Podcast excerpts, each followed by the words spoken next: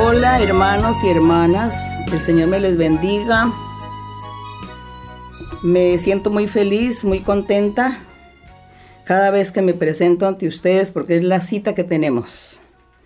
Una cita muy maravillosa de reflexión, de reflexión y de meditar en la palabra del Señor. Hoy vamos a estar abriendo la Biblia en Mateo 20. Seguimos analizando las mm, parábolas, las ilustraciones y la forma como el Señor Jesucristo enseñaba su evangelio a través de simbolismos y metáforas. Así que nos vamos a gozar disfrutando aquí en el capítulo 20 de Mateo y vamos a leer del verso 1 al 16. Vamos a estar meditando y dice así, porque el reino de los cielos es semejante a un hombre, padre de familia, que salió por la mañana a contratar obreros para su viña. Y habiendo convenido con los obreros en un denario al día, los envió a su viña. Saliendo cerca de la hora tercera, la hora tercera son las nueve de la mañana, la hora tercera del día, vio a otros que estaban en la plaza desocupados y les dijo, y también vosotros a mi viña, y os daré lo que sea justo, y ellos fueron. Es decir, que tenemos aquí un grupo que salió a las seis de la mañana y el otro grupo salió a las nueve de la mañana. Y en el verso 5 dice, salió otra vez cerca de las horas sexta y novena, es decir, las 12 del día y las 3 de la tarde. E hizo lo mismo. Contrató a la gente que él encontró por ahí en la calle para que fueran a trabajar a su viña. Y aquí en el verso 6 dice, y saliendo cerca de la hora undécima, halló a otros que estaban desocupados es decir, que ya no faltaba sino una hora para las seis de la tarde, es decir, eran las cinco de la tarde, y encontró a unos que estaban desocupados y les dijo, ¿por qué estáis aquí todo el día desocupados? Le dijeron, porque nadie nos ha contratado. Él les dijo, id también vosotros a la viña y recibiréis lo que sea justo. Entonces aquí tenemos a estos diferentes grupos de obreros, de trabajadores, los unos salieron a las 6, los otros a las 9, otros a las 12, otros a las 3 y los otros a las 5 de la tarde. Y la jornada terminaba a las 6 de la tarde. Esos grupos estaban esperando que él les pagara de acuerdo a las horas de trabajo. Y aquí más adelante vamos a encontrar la sorpresita de lo que hizo este, este padre de familia, este hombre que contrató a estos obreros y que con esta metáfora el Señor nos está dando a nosotros una gran enseñanza referente al reino de los cielos. Por eso dice que el reino de los cielos es semejante a ese hombre que contrata a estos obreros para que trabajen en su viña y luego él les va a pagar su salario.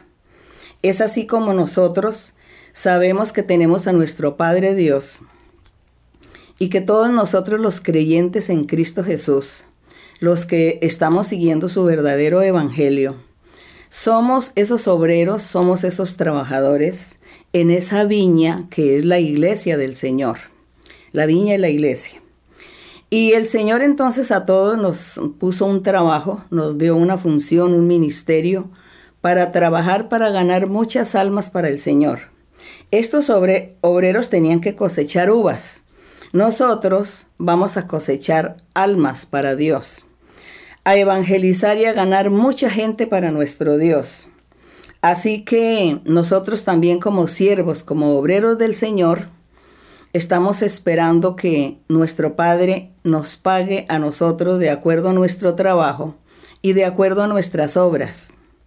Por lo tanto que nuestro trabajo debe ser maravilloso, perfecto.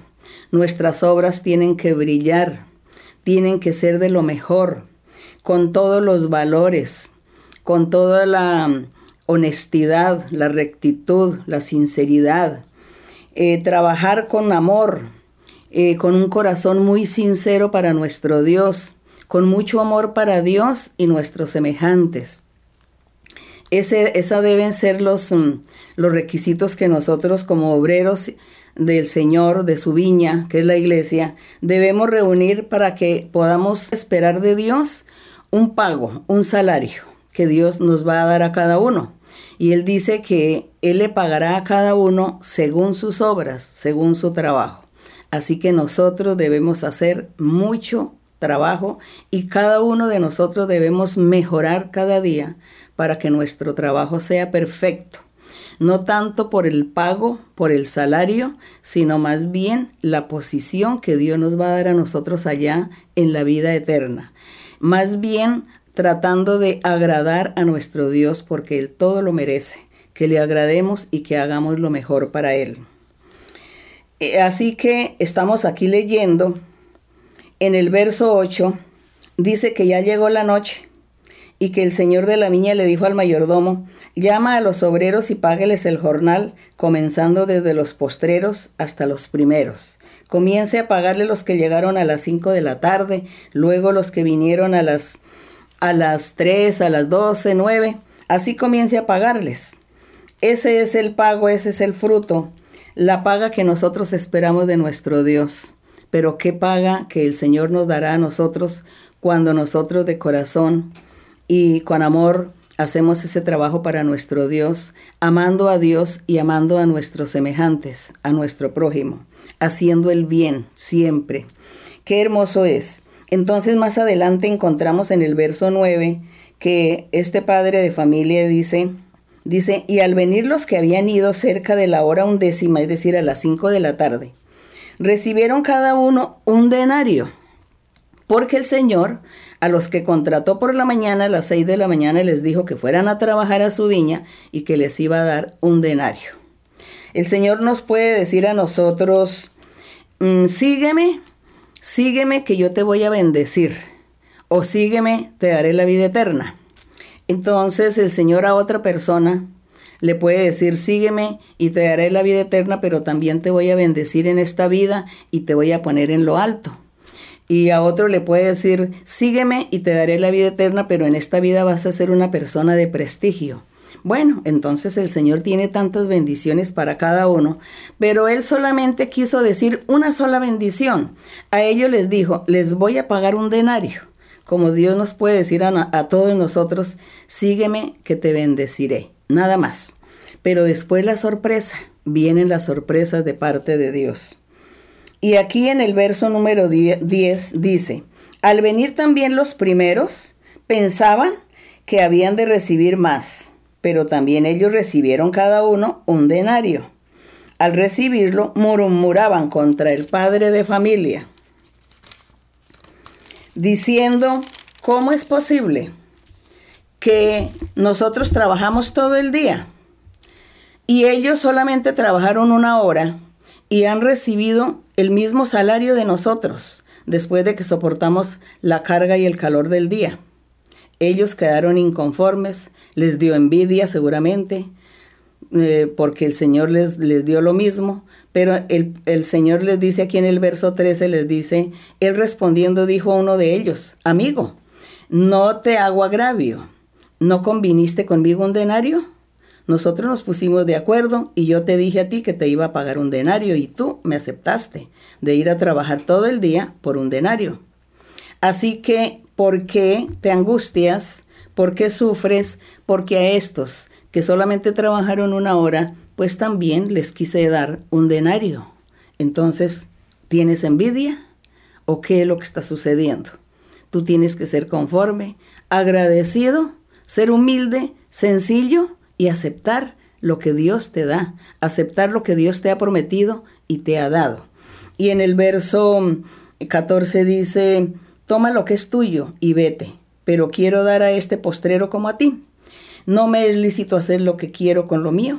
¿O tienes tu envidia por lo, porque yo soy bueno? Dice, así los primeros serán postreros y los postreros primeros. Porque muchos son llamados, mas pocos escogidos. Entonces, ¿cómo les parece, mis queridos hermanos y hermanas y oyentes? Que el Señor aquí está dando a entender con esta ilustración que en el reino de los cielos, que Dios nos está haciendo un llamado y nos dice el Señor, venid a mí, todos los que estén trabajados, cargados, cansados, enfermos, tristes, vengan a mí, yo los, les daré la paz, la felicidad, los haré descansar, les quitaré sus cargas, los bendeciré, vengan que yo les voy a dar vida eterna. Entonces todos aquellos vienen al Señor, viene un tumulto, viene una multitud, todos cargados de problemas, de dificultades, de tribulaciones, enfermedades, necesidades, carencias, falta de dinero, y muchas otras cosas más. Viene la multitud porque el Señor dijo, ven, vengan, que yo los voy a quitar esa carga y los haré felices, les daré la vida eterna. Entonces viene esa gran multitud. Pero cuando ellos llegan allí, se encuentran que Dios comienza a exigirles, a decirles, sí, yo te voy a bendecir a ti, pero tú tienes que disponer tu corazón, tú tienes que amar a tu prójimo, Tú tienes que amar a tus semejantes. Tú tienes que despojarte de, de tu envidia. Despójate de la malicia. Despójate de la ambición.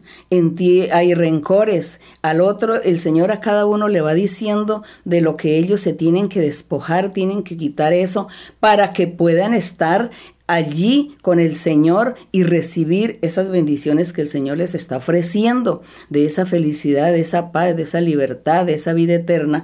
Entonces el Señor les hace promesa a todos y les dice, los voy a bendecir yo les voy a dar sanidad, yo haré que triunfes en la vida, que, que, tengas buenos negocios, que tengas tu dinero, que tengas tus propiedades, que tengas eh, eh, cómo movilizarte en el mundo, en la vida, que disfrutes de los viajes. Todo eso comienza nuestro Señor a hacerle promesas a todos esos hombres y mujeres a los cuales Él llamó e invitó para que le buscaran, para que fueran. Todos emocionados y felices, entonces van.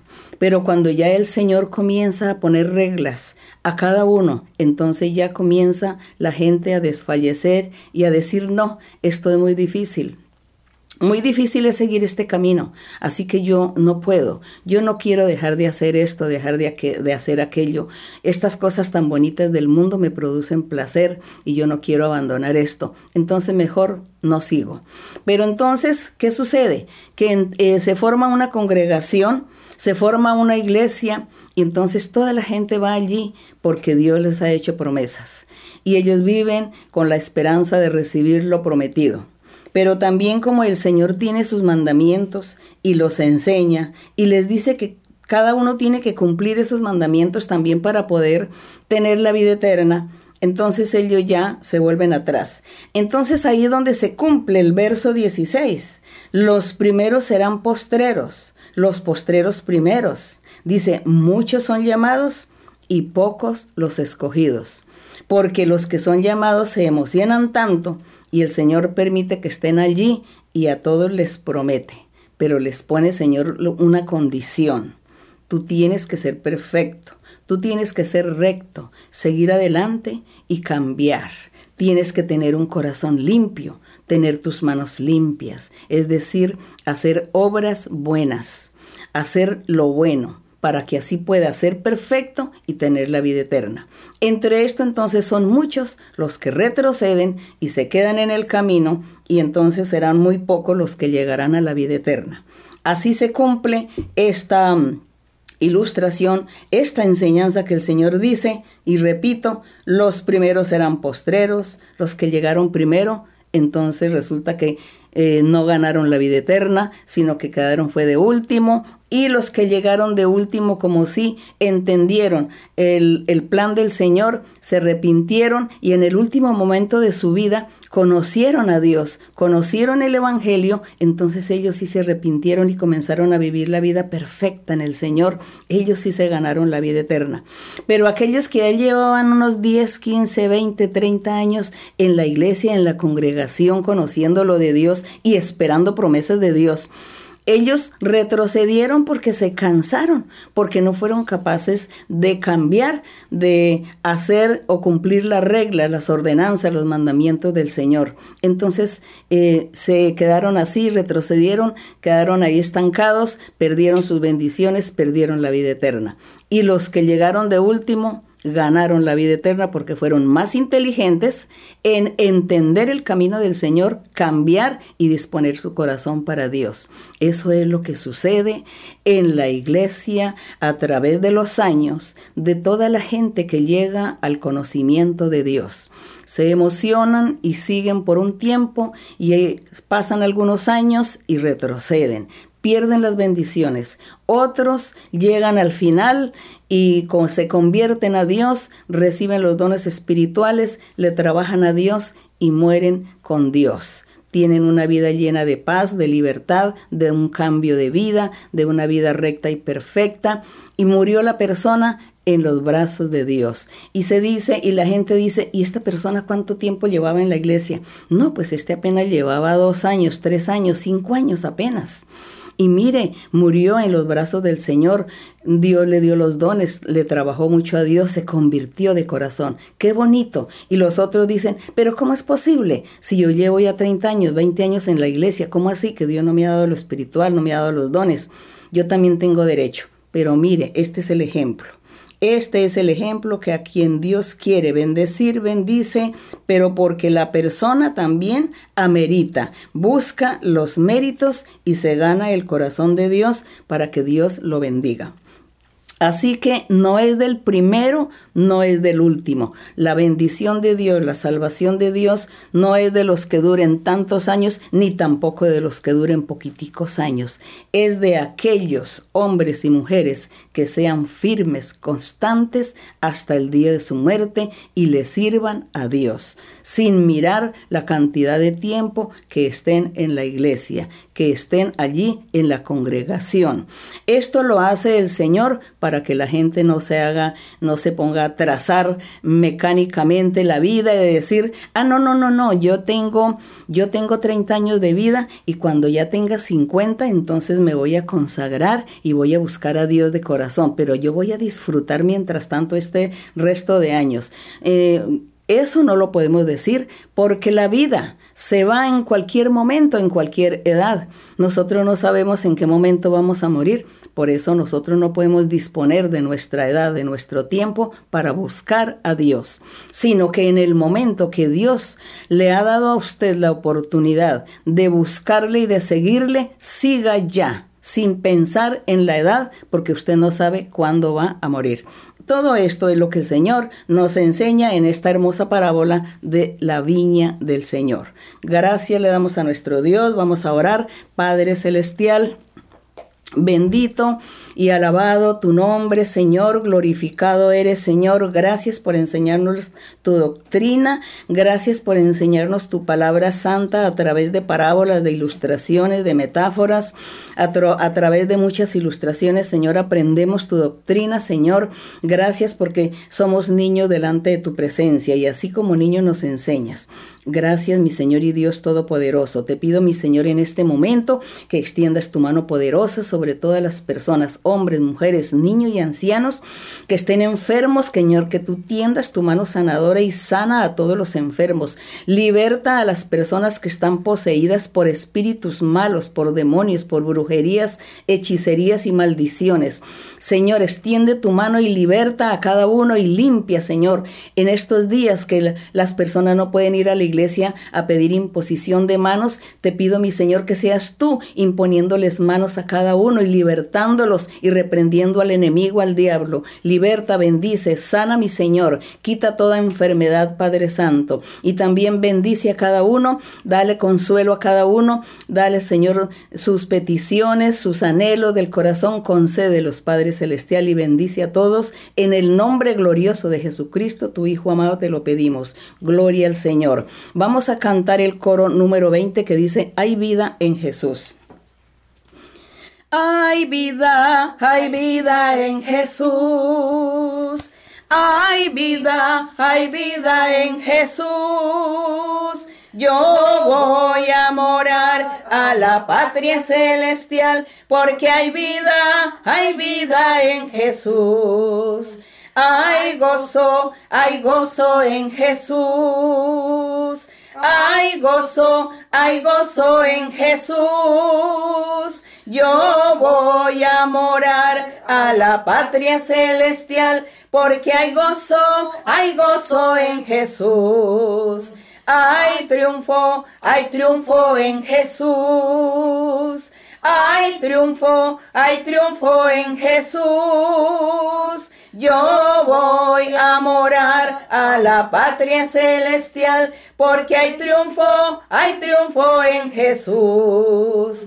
Hay vida, gozo y triunfo en Jesús. Hay vida, gozo y triunfo en Jesús.